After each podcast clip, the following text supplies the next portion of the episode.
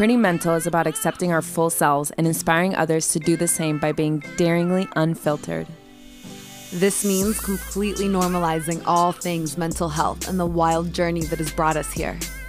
We are challenging the stigmatization of normal human suffering, and we are done pretending and subscribing to the notion that it is taboo to have challenging mental health experiences. Welcome to the Pretty Mental Health Club and enjoy the show.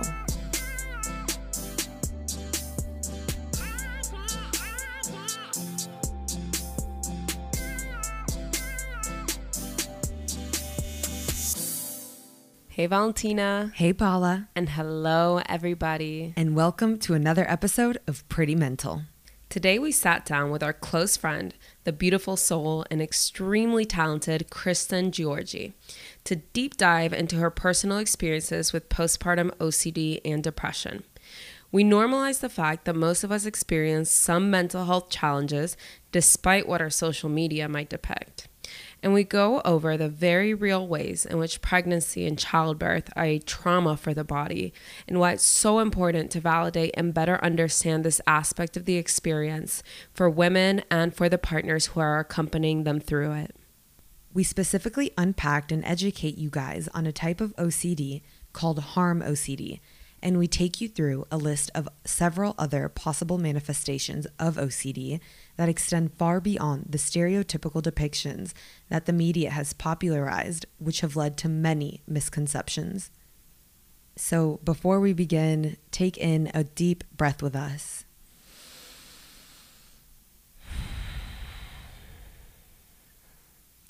And press play. Kristen Giorgi, welcome to Pretty Mental. Yes. Hello. Hello, beautiful. We are so happy to have you here. Thank you. Yeah. I'm excited to be here. Yeah, thank you for joining us. Um, we've been wanting to do this episode for a long time now. Mm-hmm. I know we've talked about it. Yep.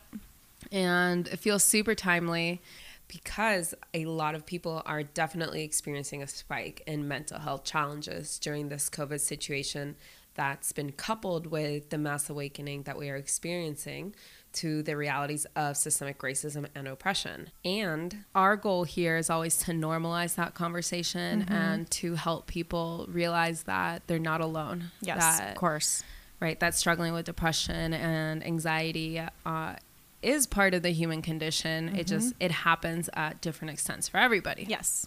And we thought you'd be a great person to bring on and talk about your experiences with these things because especially because you are on the surface a little more public on social media mm-hmm. and yep. looking at your social media and your beautiful artwork. Everybody, Kristen is an amazing artist. it would just seem as if like your life is just beautiful. Of course. Like uh, there's no problems, you know. I don't I don't spend a lot of time.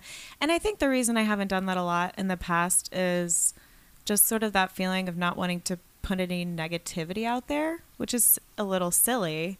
Um, because I think it's always good to let people know the true you.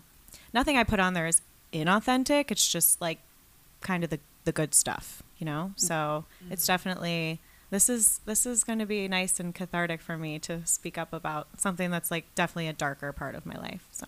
Yeah, absolutely, and we honor so much that you are trusting us. Yes, with that. So, with I told that, you, Paula, I trust you with my life. this is true. I said she it about eight hundred times last Saturday. So, when if y'all ever Saturday. meet her, if you don't know her, you'll know what I mean. You're so sweet. So yeah, let's let's let's jump right into okay. it. Okay. Yeah, cool. Um, share with the listeners what your journey has been like. Of course. So I have been prone to depression, anxiety, um, all of my life. It's kind of something that's always been there. Early on, um, when I was in like grade school, is sort of when I first started to notice anxiety and things like that. And I was just trying to like figure out what it was. Of course, as a child, when it starts to creep in, you really you don't really know how to articulate it or tell someone how you're feeling. It's just like maybe you would say nervousness. You know, there was always like a little bit of social anxiety and things like that. But I sort of attributed it a lot to the fact that I had, well, I was diagnosed with ADD. This is a conversation that we had. Sometimes the two are misdiagnosed anxiety uh, and ADD. And so I was diagnosed with ADD, and they put me on Ritalin and Adderall and all these things. The medication was really great for studying and, you know, if I needed to take a test, it was kind of a nice fix, but it made me more anxious. So, you know, now as an adult, I realized that was not the drug for me if you're going to take anything. But I think a lot of the struggle with that and feeling kind of different um, when I was when I was younger, and you know, they would give me special things where I could take a test in a room by myself, and when that was really nice, it did it did make me feel kind of isolated. There's no one else around me doing this. So I think part of that is sort of maybe what started the depression and things like that. So and then I would say depression just creeped in and out. It was never it was always just kind of like a dark shadow that followed me at certain times in my life. I would go through maybe a breakup or something would happen with school and you know, it was like a roller coaster, but I never really identified it as you know what it was and kind of faced it head on. So fast forward a little bit to my pregnancy, which was 2010 is when I got pregnant with Vivian. And of course I was so excited, but I I had researched a bit about postpartum depression, you know, just because I knew I was prone to it. So it was kind of on my mind throughout the whole pregnancy, but at the same time I was like, well, maybe I'll just be one of those lucky people that doesn't get it, you know? Thought about eating my placenta, which now I regret. Totally should have done that. Oh wait, did you do that? No, I Oh, should have. should have, okay. If I have another child, you better believe I'm Placenta smoothies. eating that as soon as it comes out of my body because it's just really supposed to stave off those things. Oh, wow. Postpartum depression, big time. People swear by it. So I think when I had Vivian, I was just sort of creeped out by the whole idea a little bit. Um, so I didn't do it, but I do regret it because it might have helped me. But anyway, so pregnancy happened. My pregnancy was awful. Like, sick the whole time. You know, people are usually only sick in the first trimester. I was sick the entire time. I would wake up in the morning. If I didn't take a Zofran, which is like an anti-nausea pill, if I didn't pop it in my mouth before I lifted my head off the pillow, I'd be running to the bathroom. And this was all the way up to like till the end. Oh wow. Crazy. So that obviously was like super depressing because I not only, you know, was my body being taken over by this by this human, but also I just always felt like I was in this fog of awfulness. Like I never felt good. You know, I felt sick the whole time. So I think that's probably where some of the depression started.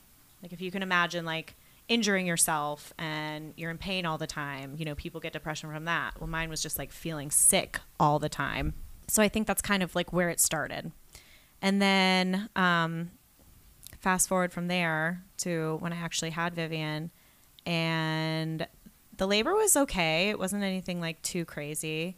Um, I labored for about 18 hours, and then um, it's kind of funny. They gave me an epidural, and at one point I started to feel the contractions again, and so I had them come back in and put more drugs in. And I think they overdid it because you're supposed to be able to walk from the birthing table to the wheelchair to take you to recovery, and they couldn't even like I couldn't even stand up. Like my legs were just like mm-hmm. too Jellos. like yeah, like tree trunks, just like that mm. were completely paralyzed. So also because I think they gave me too much um, epidural, I think I overexerted my body when I was actually giving birth to her, and it like really messed me up. Mm. So then like recovery after that was really really hard too. So I did start nursing her, which I'm so glad I made that decision. It was like so nice, and I actually oddly kind of miss it sometimes, which is weird.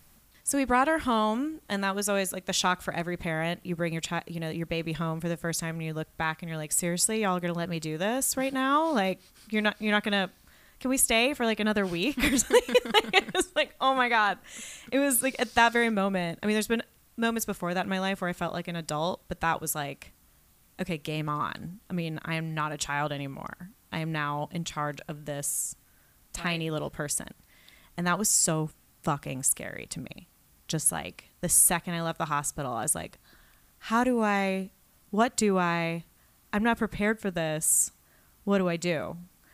And I think that feeling just kind of stuck with me for a while. And I started to notice in the first couple of weeks that I just felt like I wasn't connecting with her. There was this like this whole thing. It was just like people would ask me, Aren't you so happy?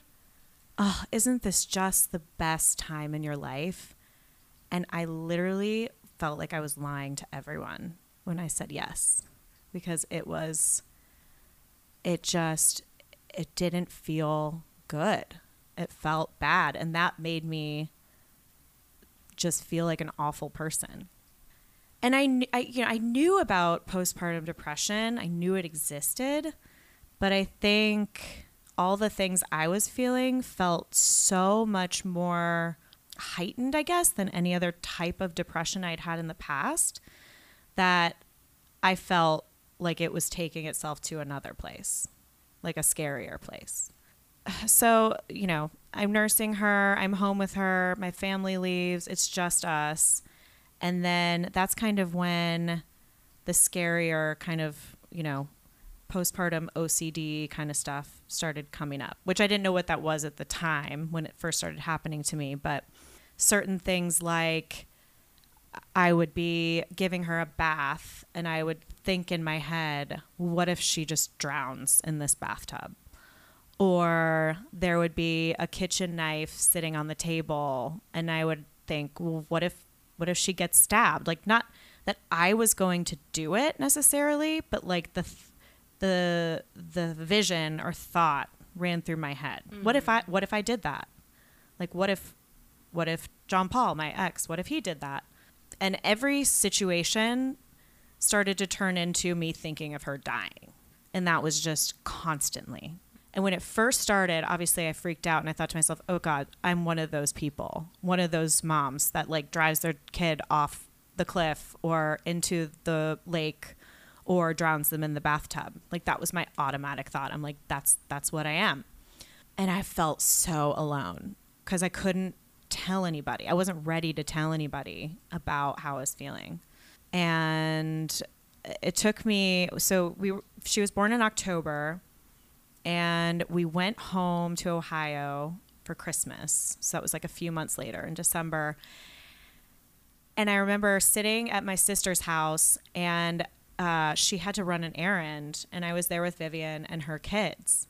And I thought to myself, I don't want to be left alone with her. Like it started to get really bad to the point where I was scared of myself or like what I could possibly do to her. But that's the thing, it was always a possibly. It wasn't like, I'm I'm thinking I'm going to actually do this. It was always a what if I did this, mm-hmm. which was the strangest part. And so finally that day, 3 months later, I broke down to my sister and I was just like things are not right. And I need to tell you about this stuff. Of course, she was amazing and I sat everybody down. I sat my mom down. I sat my my ex-husband down and sort of just told everybody what was going on. And I'm so lucky to have such an amazing family, but of course, you know, right away they they all just with open arms were like, "We're not worried about you. We're not."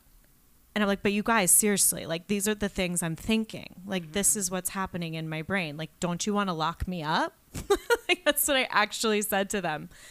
And they're like, "No. Like this happens. You know, my mom knew about it. She kind of heard about it. So but I still didn't feel good. So I actually that day made my ex husband drive me to a therapist. I don't know if she was psychiatrist or psychologist, but I made him find someone like right away that day and drove me there in a snowstorm. And I sat down with her and she told me the same thing. And then after she told me that everything was going to be okay, but I just needed to get help, I felt better. So that's kind of like the gist of the story and kind of where it where it all started and then and then happened. And then so when I got home back to Atlanta, they put me on medication and things definitely started to like balance out a little bit and got better. But yeah. It was scary. It was really really scary. Yeah, I mean, that's that's a terrifying experience for anybody to happen, especially because you're already in such an anxious, vulnerable mm-hmm. place. Yep. That you don't have you don't have the personal power or the peace of mind to really see what's going on. Exactly. And this is something we talk about. Well, postpartum depression is more often talked about, and you said you did experience that. Yeah. But uh, postpartum anxiety. Yeah, Also post- happens anxiety quite a and. OCD. Yeah, and the OCD was like me just obsessing over the thought of her dying, and what if I did it, or what if I'm a part of that when it, when you know when it, if it could happen to her.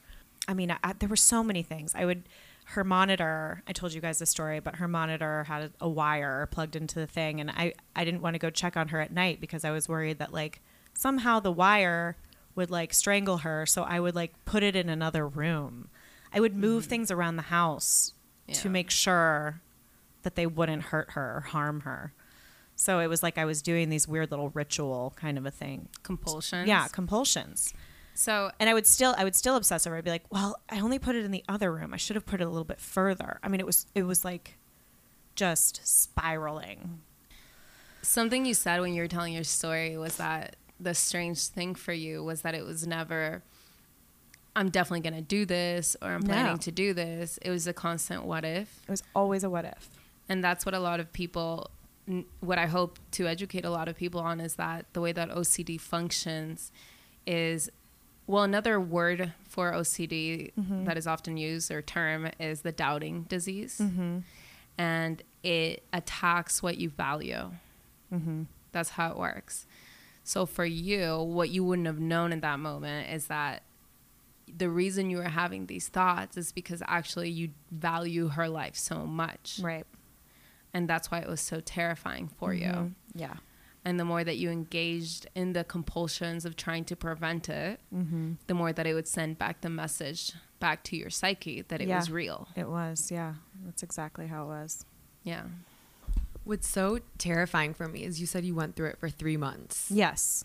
Is that you were able to push that? Yeah. And I actually think that that's, I think people go for longer because they're afraid to, to tell anyone. I was watching some videos before this Mhm. talk today, and there were some women that con- they kept saying, you know, when it, lasts longer than two weeks, that's when it starts. It's not just like a minor depression. Right. Because you get the baby blues. Like that happens to a lot of people. Is what they call it. You know, when you come home and you're really weepy. And that definitely happened to me. I would just cry all the time. I would just sit there and nurse her and cry. it was a great, it was a great first couple weeks home from the hospital. Um, but yeah, I mean the baby blues. But then after that, if it if it continues, then you're you're like, okay, well maybe I need to pay attention to this a little bit longer. And it's so crazy because you would think that more people knew about this. And I remember the first time I ever heard about postpartum depression was because I accidentally picked up a book in the Yeah. library because Uh-huh. I saw Cindy Crawford's face on it. Yeah. And it was just about postpartum depression. Yep. And then my mom started talking about it and she was like, I had that too. But no one, Oh no. I mean, no one talks about no. this. And it was I think like Brooke Shields. Oh, Brooke, maybe? that's who it was. And then, I was thinking and then eyebrows. I remember after that too. I don't know much about it, but I remember like Tom Cruise kind of like challenged her on it and was like, um, postpartum depression's not a real thing. And I'm like, Tom, you need to sit the fuck down. Oh, hell no. Like- that's crazy. what? You have no place to talk about this. I bet if we Googled it, we could find out what he actually said. But yeah, he- I think he like kind of came at her and was like, this isn't a real thing. And I think that had to do with like Scientology and stuff. But Dear God. crazy. Yeah, but she was kind of one of the first like celebrities kind of to come out and talk about that kind of thing, and I guess start normalizing it more. And another thing that I heard was so much, so many of these moms felt that guilt because they were saying this is supposed to be like the happiest time of my life, and Yeah. how can I look at this beautiful little child? Well, they they talked about two parts. There's one where you kind of feel disconnected from the child, and one where you Mhm. feel disconnected from the rest of the world, but Yep. the child is the only thing you do feel connected to. Yep. Um, did you have either one of those? Yeah, I, d- I honestly I didn't want to be around her at Yeah. all. I, w- I felt better when I wasn't with her because a I couldn't hurt her, and b I just I think that sense of a loss of freedom too was really hard for me. I'm a very independent person, and I was like, this is it. This is my life. Like I'm never gonna be the same again. It just completely everything changes. Like you know, people get married and they're like, oh. Does it feel different? No, nothing ever feels different when you get married. When you have a baby, your entire life changes forever. Wow, and that's a whole that's an entire that's another layer Yeah. to that as Yep. well of feeling suffocated because Yeah. now you can no longer worry about yourself, especially in a moment where you're the most vulnerable. Yes. Where you're like, I need to worry about myself right now. Yes. But you can't even. and I didn't and I was I was silly too. I should have uh, probably something I learned about when I moved down here with all y'all southern folk is um like night nurses and things like that. When people get night nurses or I sh- you know I should have had my mom stay longer. I just I was always afraid to ask for help. And that's something that I've gotten so much better about in life, but I would just say advice for any women that, you know, plan to have children one day or are pregnant, do not be afraid to ask for help. Take it all and don't feel bad about it for a second. I just didn't I didn't ask for enough. I needed more help and I didn't ask and I just wanted to take it all on myself. I didn't know if I wanted to prove something to myself maybe, but it was definitely, you know, looking back, I wish I had seen that more clearly that I could have asked. that was one of the main things that a lot of these women were talking about as well is Mm-hmm. what got them through this finally when they were finally able to reach out to someone Mm-hmm. they didn't want to talk to their husband or their families because they didn't want them to think they were crazy or Yeah. they, no one was going to Or understand have like you think they're gonna, are they going to take the child away from me? yeah that's what they would say I as mean, well, I did yeah. have John Paul at one point, and he'll remember this too. I'm sure he'll listen to this, but I said to him at one point, or no, I'm sorry, he said to me, "You need to let me know if you think you're really going to hurt her." wow And I was like, "Fuck!" like it just got really real, and he wasn't he wasn't doing it in an un- he was being so kind of. I mean, he just he didn't know what I was feeling. How could he? You know, there was no way he could feel the same things that I was going through. But just the fact that he had to ask me that was terrifying. And I thought I was still in it, so I thought, I don't know. I don't know what to tell you. No, but also, What if? what if? Exactly. What if? Because that's where that's where that's where the OCD gets Yeah. you. I'm actually really glad that the type of OCD that you're talking about is harm OCD Mm-hmm. because uh, that's the scariest one for people to talk about. Yeah. They're afraid of going to a therapist's office and saying, "Hey, I'm thinking my mind keeps telling me that I may hurt somebody Yeah. or that I may hurt myself." Of course. Because the first thing that you always hear associated with that is getting sent off to a mental institution. Oh, I thought that was what was. It was uh, my life was done. Like I, you know, it was like, what do they say? Impending doom. I guess it was always. It always felt like there was doom coming my way. That's another word that I like sticks out, like crazy to me. Still, when I think back about it, is just doom. And one of the differentiating differentiating factors that we use mm-hmm. to help determine whether it's OCD or not is if those thoughts scare you. Yeah, exactly. If those thoughts scare you, then it's probably OCD. Yes. And I would tell anybody that's listening that think that are that's struggling with this or any or knows anybody that's struggling with harm OCD, whether it's postpartum OCD or mm-hmm. not, try to find a therapist that specializes in OCD because a lot of therapists that just work with regular anxiety aren't going to know how to handle it. Yep.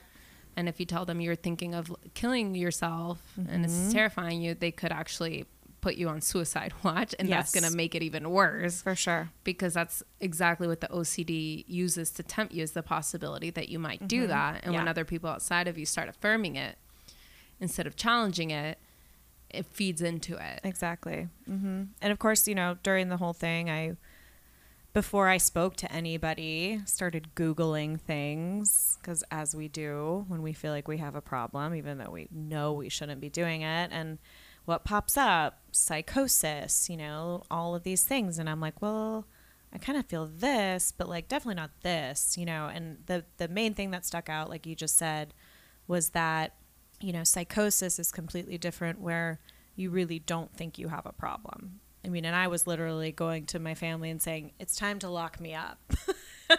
but someone with psychosis is never going to think that they have a problem. They actually feel like what they're doing or what they're some, you know, a voice is telling them to do is actually like a good thing. Mm-hmm. So it's more like they don't, they don't feel the doom, no. you know? It's more so that's the that's the difference. And Yeah. obviously psychosis is so much more rare, but ooh. You guys hear the thunder? It's a beautiful thunderstorm happening here. Wow. That's crazy. When you said doom. Do that happens to me a lot. You know, I say a crazy word, and things break, or the you know. doom. yeah, I've had Dun, a, dun, I've, dun. I've had a few clients uh, that presented with psychosis, and it's exactly that. Oh, you have had a few. Yeah, and I I stood no chance of telling them that their perception of rea- like, of helping them challenge it. No Mm-hmm. chance. There's just insight is extremely rare. Right. Uh, so it's actually it can be pretty hard to even get those folks on medication or in treatment. It's usually the the only reason that I've had clients that presented with that was because they were teenagers and or in their early twenties and their parents still had some kind of influence in their lives, so their parents brought them in. Mm-hmm. But folks with OCD come in terrified. Yes. I mean, yeah, that was me. I was just eyes wide for, you know, the next three months. And then, of course, once I got home and got with a great doctor and he put me on everything, and it just, it was like my life changed completely two weeks after. I just started telling everybody. yeah. It just got so much better. And then I was able to enjoy and be with my child and not feel like a crazy person. And so it just took a little longer, I guess, than some people, but I got there for sure. What do you wish other women knew about postpartum depression? Maybe if you're speaking to women who are pregnant right now, or they mm-hmm. may be in the middle of it or in the beginning of it. Right. I guess um, mostly just listen to your li- listen to yourself afterwards. Like take care of yourself. Like I said before, ask for help. Let people take care of you, dote over you. Um, listen to how you feel. Like you know, think about it. You got to think about the baby, but if you can't if you are not healthy yourself, you're not going to be able to take care of your baby. And another thing that keeps coming up to when you were talking the whole time is community. Mm-hmm. And we always turn back to that in this podcast. Yeah. And especially when you're having a baby, just how it used to be back in, in and they still have it in some tribes. Sure. When you have a baby, the whole tribe comes together to help you. Mm-hmm. Mm-hmm. Absolutely. or the mothers take turn nursing each other's kids. Yeah. So Totally. as humanity, our species is so tribal. Mm-hmm. We're meant to be in community. I mean, you even said it that your first tastes of depression probably arose from the isolation Yeah. of when you had ADD and they had to start putting you in a separate room to test. and- Absolutely. Anytime I felt like I was losing it a little bit in any situation, I guess it has a lot to do with control too. That was when, you know, the the all the depression would kind of creep in. well, depression and anxiety take turns with each other. Yeah. A lot. They like to play with They- each other. mhm, yeah. Literally, they're like cousins. Yeah.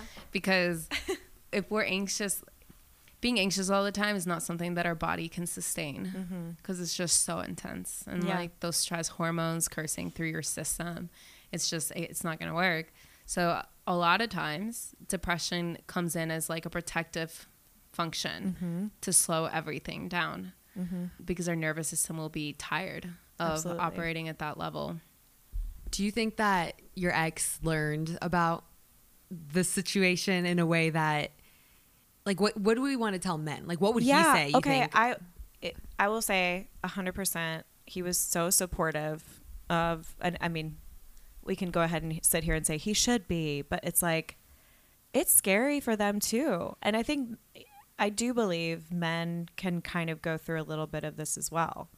I've spoken to other dads in the past that, or or you know, my ex would say one of our friends had a baby, and he would say his friend the dad was having a really hard time connecting with the child and that definitely happens. And he and i kind of had to talk about that when we first brought her home like because a lot of time especially if the mother's nursing she is going to be spending most of the time with the child. Like the dad can't really do as much for the child if she is exclusively nursing because the child is attached to you 24/7 when you first the first like month or so. You know, if you're able to start pumping and you know, you can he can give a bottle at night or whatever, that kind of helps, but mostly it's just all on the mom. A lot of it is. There are just some things that the father cannot do. And one of them is feeding the child if you decide to exclusively nurse. So I think that sometimes puts dads into a little bit of a situation too. Like when they feel helpless or they don't feel needed. And then it's hard for them to bond with the child in that way. So it definitely happens with men as well. But he was very supportive of me once this all came out. He was scared too. And he, sh- of course, I would have been scared if like someone had come to me and been like, I'm scared I'm going to hurt our kid. Like, not knowing anything about it before. Because it's not like he would have like sat there and researched it before we had a child. Like, oh, Kristen's pregnant. Better research postpartum depression and OCD, you know? So he is just like I wasn't exactly sure what it was. But he uh, was so great with it. Yeah, as you were talking about your story of uh, coming home and feeling so vulnerable, Yeah. and in those first two weeks, everyone asking you if if this wasn't the most beautiful time in your life. Yeah. I'm sitting here thinking that that is it, and we've come we're, we're coming a, a long way right now in questioning that. There's a lot of women that are challenging that narrative. Mm-hmm. However, as you were explaining it, I'm over here thinking to myself, like, why do we even assume that that would be a woman's best time in her life Yeah. when your body has just been wreaked havoc on? Totally. You just went through straight up trauma. Trauma. I mean, you can have a great birth, it's still trauma at the end of the day. And a lot of times people have little things during it where they have to have like a emergency C-section and that's traumatic. You know, like we kind of sort of discount all these things and and leave them out a little bit. We- Absolutely. it's like one- after you have the baby, everybody just wants to talk about all the happy things. And we're like, wait a minute, but what has just happened was pretty fucked up. like, can we talk about that? so I think and then if you're able to, well, again, I was so I'm so lucky to be blessed with have such a wonderful family, but I can't imagine being in that situation and just having no one to go to. Mm. So or yeah, or being in an abusive relationship and yeah, where I didn't have, you know, if I hadn't had a supportive spouse to kind of get me through it and tell me that everything was going to be okay. And such a hands-on dad too. That's the other thing. He was like and still is such a hands-on incredible father. So I never had to worry about if I needed time for me, especially once I got the diagnosis. It was like he just always knew what to do, and it was so great. So Mhm. yeah, I was really lucky for that.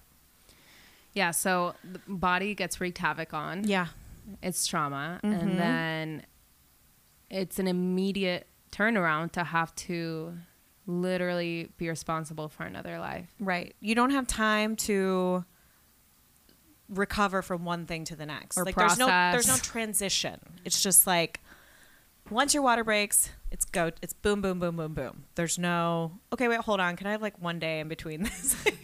just got over the hospital. Literally Somebody one take the baby and like I'll see you in a day. you know, figure it out. There's no there's no break after that point. It's it shakes you up for sure. I'm surprised not everyone has this. I mean I'm just That's what I'm wondering here is are people who have more of a history of depression and anxiety, are they more I'm sure they are For more sure. prone. for sure. But can you be, you know, not have any depression or anxiety and then it comes Yes. you have a baby and then you get postpartum? yes, that is Yeah. possible. i mean i mean and to be honest i have yet and and maybe that's because I'm a therapist. So as soon as people find out I'm a therapist, everybody wants to tell me. Yeah, of course. the next few words If- out of their mouth. yeah. are- but I have yet to meet another human being. I just haven't. Like, Uh-huh. please dial in to our non-existent hotline. I have yet to meet another human being that has not experienced anxiety or depression Yeah. on some level. And the people that tell me they don't, I've had someone recently say, I've just, you know, I haven't had anything in my life that's really shaken me up or or I don't think I've ever had depression.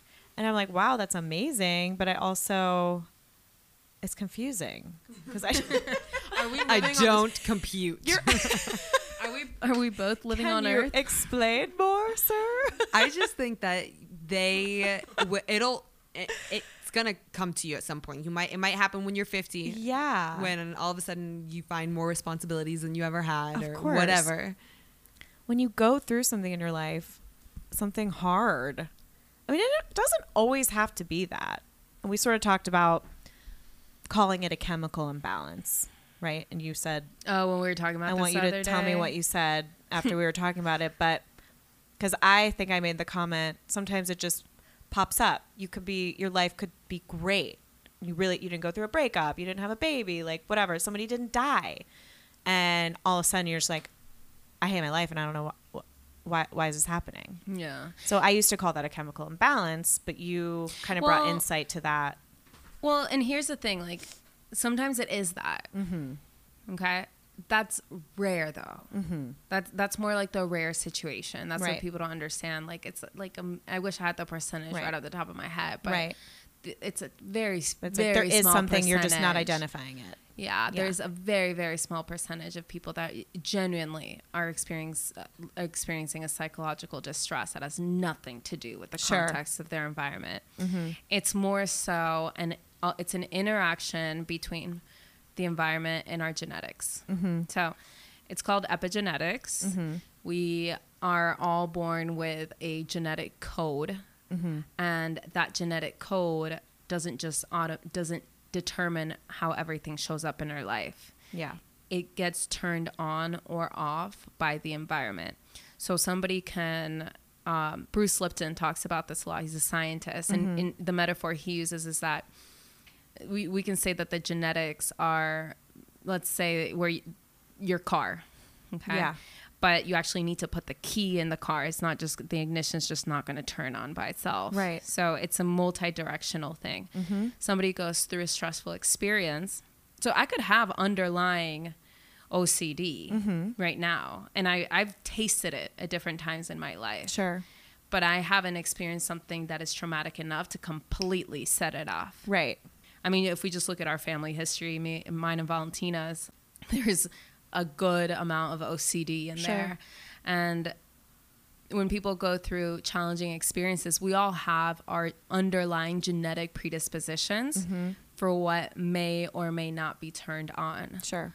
but it's not just that you're it's going to definitely get turned on because Right. it runs in your family Mhm. if there's enough protective factors in place to account for that so for example if you know that you have a history of anxiety in your family then maybe if you're going to have a child make extra sure that you're going to have community around you Right. make extra sure that you're eating healthy Absolutely. because it's a multi-directional thing. Mhm. And what I was saying the other day is that so many of us are walking around with this narrative that I'm broken, that there's an imbalance, that there's something wrong with me, and something that I find myself repeating a lot, even more so recently, Mhm. is that you can't expect an organism to be healthy in an unhealthy ecosystem. Right. So true. You it's just so true. You can't. Yeah. And with all of this, uh, uh, one thing I wish I had done is just like research it a little bit more. But I kind of have always been one of those people like, ah, it won't happen to me. I always have felt like a little protected. Anything can happen to any of us. Yeah. So, um, but yeah, the, the OCD stuff, I definitely, looking back after the pregnancy brought it out and kind of exacerbated the whole thing, I started to think back once I got a little healthier, like, has this always kind of been there? Yeah. And I just didn't recognize it because it wasn't like a human life I was trying to, like, you know, protect in the midst of all of it. So I was able to kind of ignore it a little bit. But then I thought back and I'm like, yeah, I kind of like obsess about things sometimes, like to the point where it's a little too much. this is questionable. This is questionable, even little things. And I mean, a lot of people do this, but I have dr- driven back an hour once because I thought I left like a curling iron on. yeah, that's and I knew textbook. I didn't. I knew I turned that shit off. Can I be real, real quick? Did you do that too?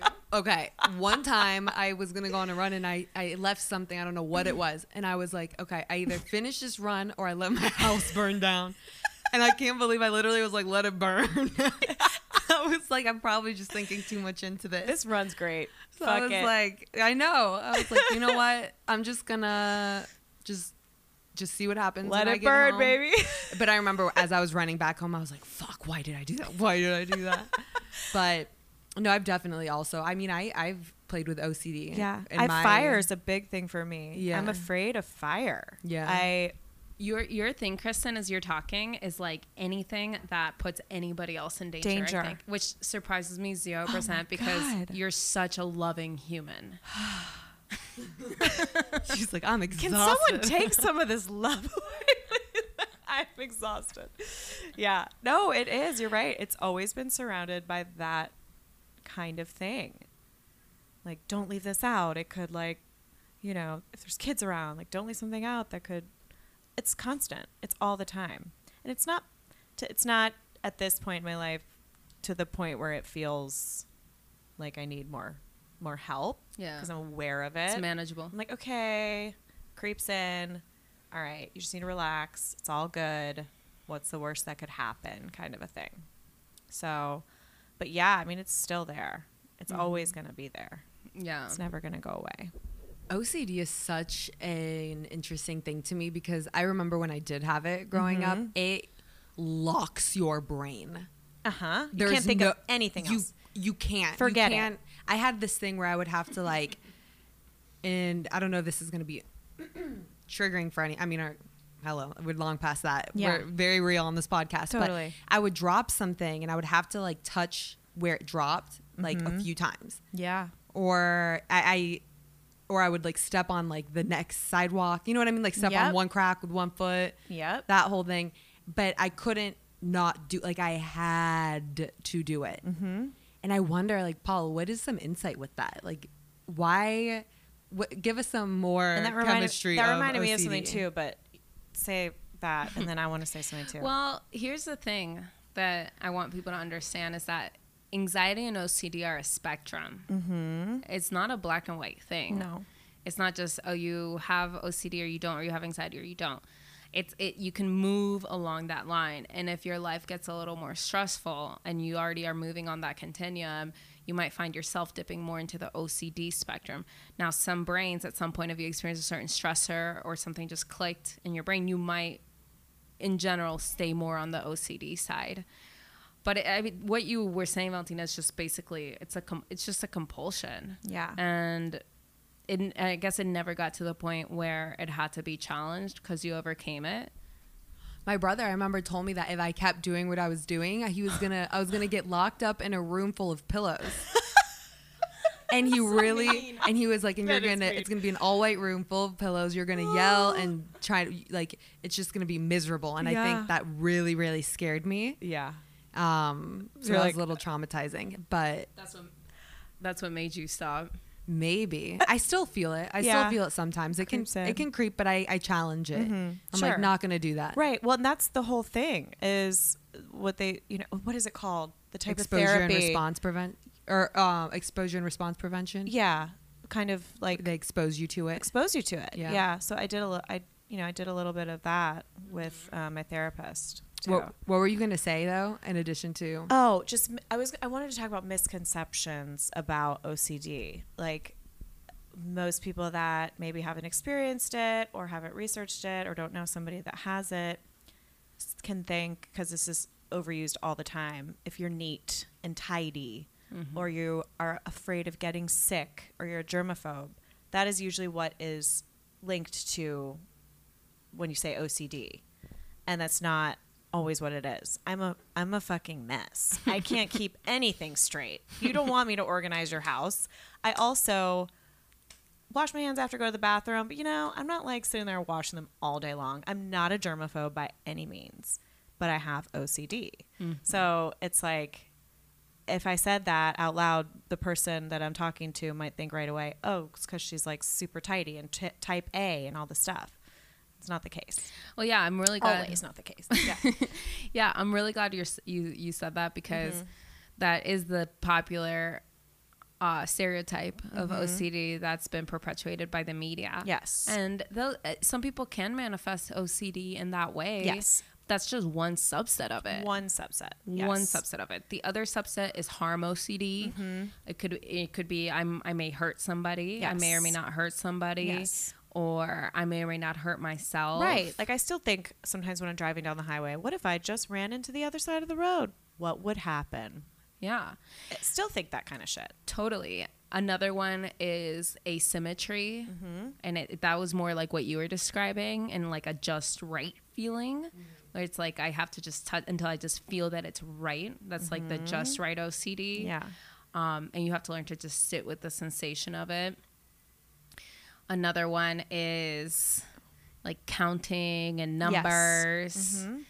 There, there's quite a variety of it. It's so interesting, honestly, because yeah, there's this whole spectrum. Yeah, because everybody's content is going to be specific to them, Mm-hmm. and it's usually dependent on what they value. Right.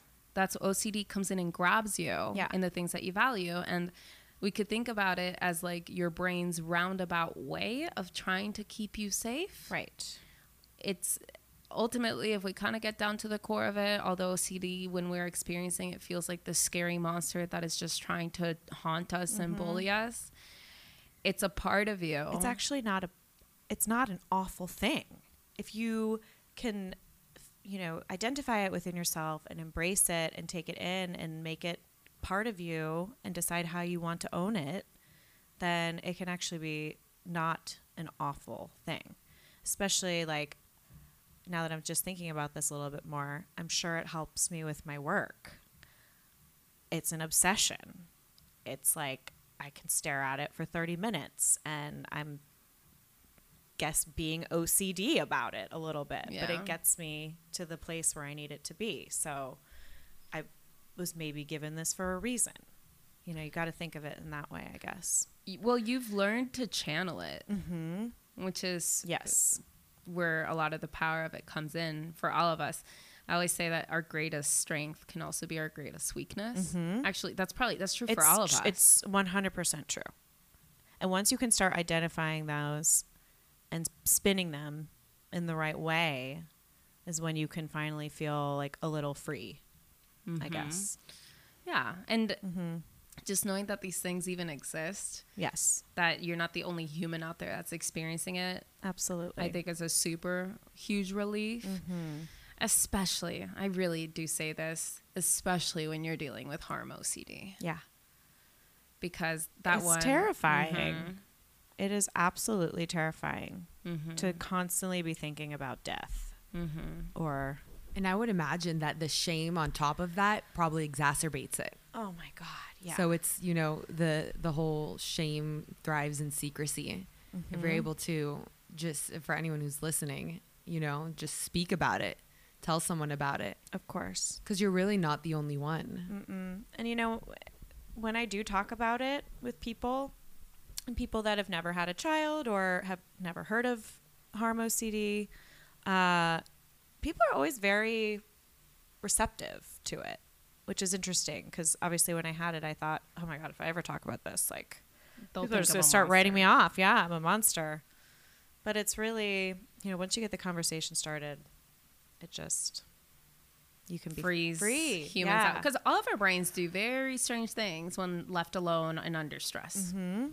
Like we all have our things that like whatever genetic predisposition turns on. We all have something. Yes. Whether and the interesting thing is that the the the structure of OCD, the pattern, which is an intrusive thought, urge, um, an intrusive thought or urge comes in, and then you meet it with a compulsion to try to bring that anxiety down. Yes. It's the same exact pattern that takes place in eating disorders. yes.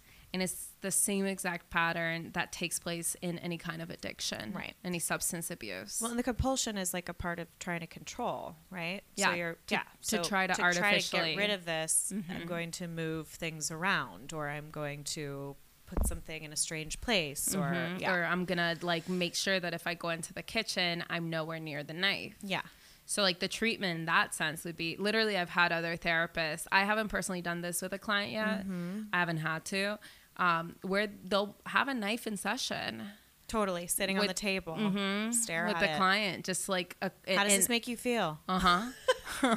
Oh my god, I feel like I would be like, I hate you with my Yeah. whole guts. Yeah, I feel betrayed. that's you know, and I was afraid to give Vivian a bath every time, and I would make John Paul do it, and he started to be like, "Are you gonna give her a bath? Like, I know you do everything else, but like, maybe you give her a bath tonight."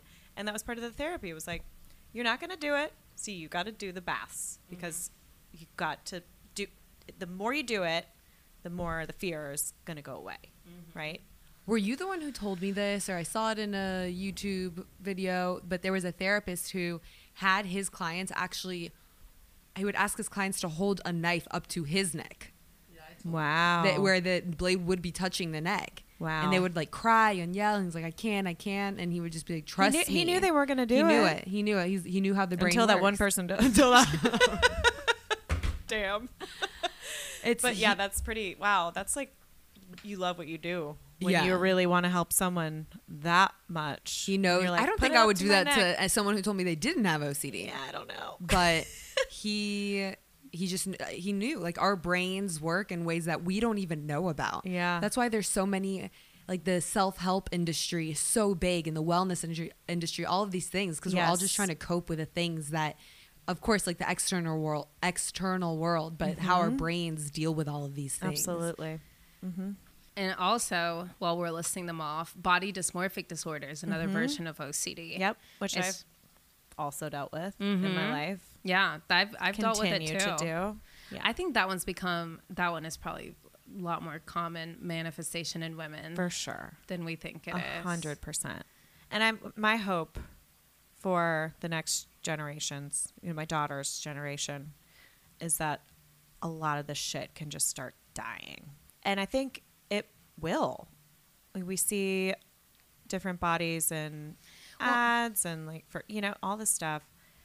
And I, I'm, I'm, my hope is that it starts going away. You know, unfortunately, we kind of grew up where grandparents, mm-hmm. mothers, they all, it's just passed down, passed down, Well, passed yeah. down. And I think this, our generation now, we're kind of like, enough. Yeah, Like, for or sure. at least I feel like that with her. I'm like, enough. Yeah. She will never hear me speak badly about my body or hers. or hers. yeah, Like, how do I end this? yeah, How do we start getting this, you know, and on the right track? and body dysmorphic. And just to be clear, body dysmorphic disorder definitely also happens in men. I don't want to. Oh, oh my God, all the time.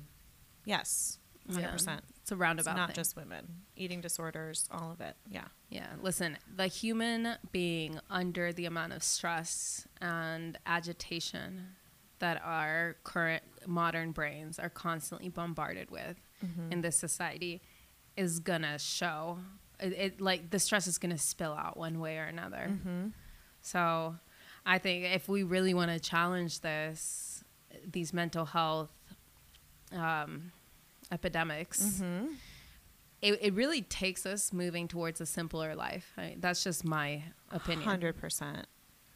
Yeah, because when you look at, you know, when we interviewed Nora, who she lived with the tribes in the Sierra in Colombia, they, no one had any of these, no one had OCD, no one had schizophrenia, no one had any of these Sure. things. Sure. What happened is anytime someone would show any kind of symptom symptoms that were maybe showing like distress, they would like bring them into the tribe, into the community, or they would actually be like, "What do you know that we don't know?" Sure. what do you it, it's also Yeah. normalized So- it's just part of the human experience Right. A lot of this has come upon us from societal influences. We've medicalized I mean, It's it. really just, we've been bombarded with so much that all of these issues have kind of come out of that. Yeah. So, for now, until we can create massive societal change, which I mean seems to be happening, this Yeah. COVID 19 era. No. I do think I. maybe I'm just such an optimist, but I do think this is the beginning. I think a lot of good things are happening in the midst of all of this chaos. yeah. I do see a lot of m- magical, wonderful things going on at the same time. So, Yeah. I think, you know, a big question that we can ask ourselves too, in hearing your story and in the things that Valentina and I always bring up is like, how much can we all just come around each other mm-hmm. and be there for each other and make sure that there if you notice that there's a human hurting even if you're mm-hmm. not that close to them like what can we all do to make sure that nobody's feeling left out Absolutely. Yep. so back to community but all right we're at time Okay. Thank you so much, guys. Yeah. This has been so nice. absolutely Yes. We have to ask our final question. Yes. Is this is something we ask all of our guests. is Okay. what does mental health mean to you? Oh gosh. Mental health to me, I guess it means listening to yourself, being true to yourself and your thoughts, being kind to yourself and uh, keeping your keeping your your mind, your whole body healthy. I mean that contributes to sometimes a lot of our mental health issues is, you know, we're not eating properly, we're not exercising. Um, a lot of these things can can stave off a lot of our issues. So for me, just because I know it creeps in, I you know, I try to uh, keep a very healthy lifestyle. So yeah, I mean, I think when you keep your body, your vessel healthy, um, you know, you're you're also going to keep your brain healthy. So yeah I don't know. Is that a good answer? Oh, I love that answer. And everyone who listens to this knows I love that answer. And you know I do because I am so with it. Like your vessel impacts your vessel. Your mind. Don't put. I mean, and I do. Trust me. I put some garbage in my body sometimes. We all but do sometimes. At the end of the day, the good I'm doing to it outweighs the the naughtiness sometimes. So, it does because yeah. you're taking some pressure away from if you are prone to anxiety or depression or Exactly. anything. Putting in sugar, putting in anything that you know maybe shouldn't be there is going to exacerbate and bring about the anxiety or the depression or the body dysmorphia disorder or any of it. Being good to yourself and kind to yourself is just always going to make everything better, especially right now. That's just like the one thing I think can't say enough of. It's okay to be a little selfish right now, and that's the wrong word. I think what's a better word than that? Well you know i think i would also Self-aware. Self-aware. Self-aware. Self. I would. I, I- also like to challenge self selfishness, seeing being seen as a bad word. Like I'd like for for Okay, us to so to, we- okay. to take it back Just and like hold it in a different light. Let it not have a negative connotation. Yeah. Okay. Cool. yeah, yeah. Because well, I see Be so selfish. many. be self. Yeah, like as long as you're not harming anybody. Actually, I would. Yeah.